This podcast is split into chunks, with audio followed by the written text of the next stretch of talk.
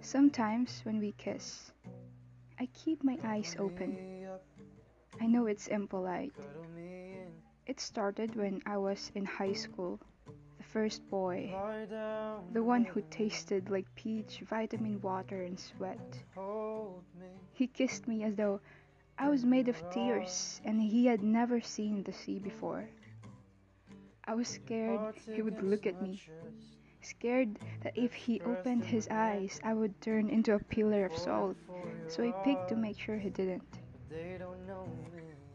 First one eye and then the other. Our mouths a tight rope, my eyes a set of cheeky clowns trying not to fall.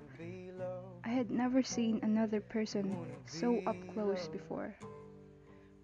Things happen to God's perfect aesthetic.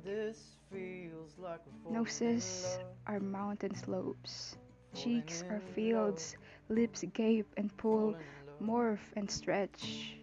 We are no longer faces. We are landscapes. And I was not kissing a boy. I was kissing America. And America tasted like peach, vitamin water, and sweat.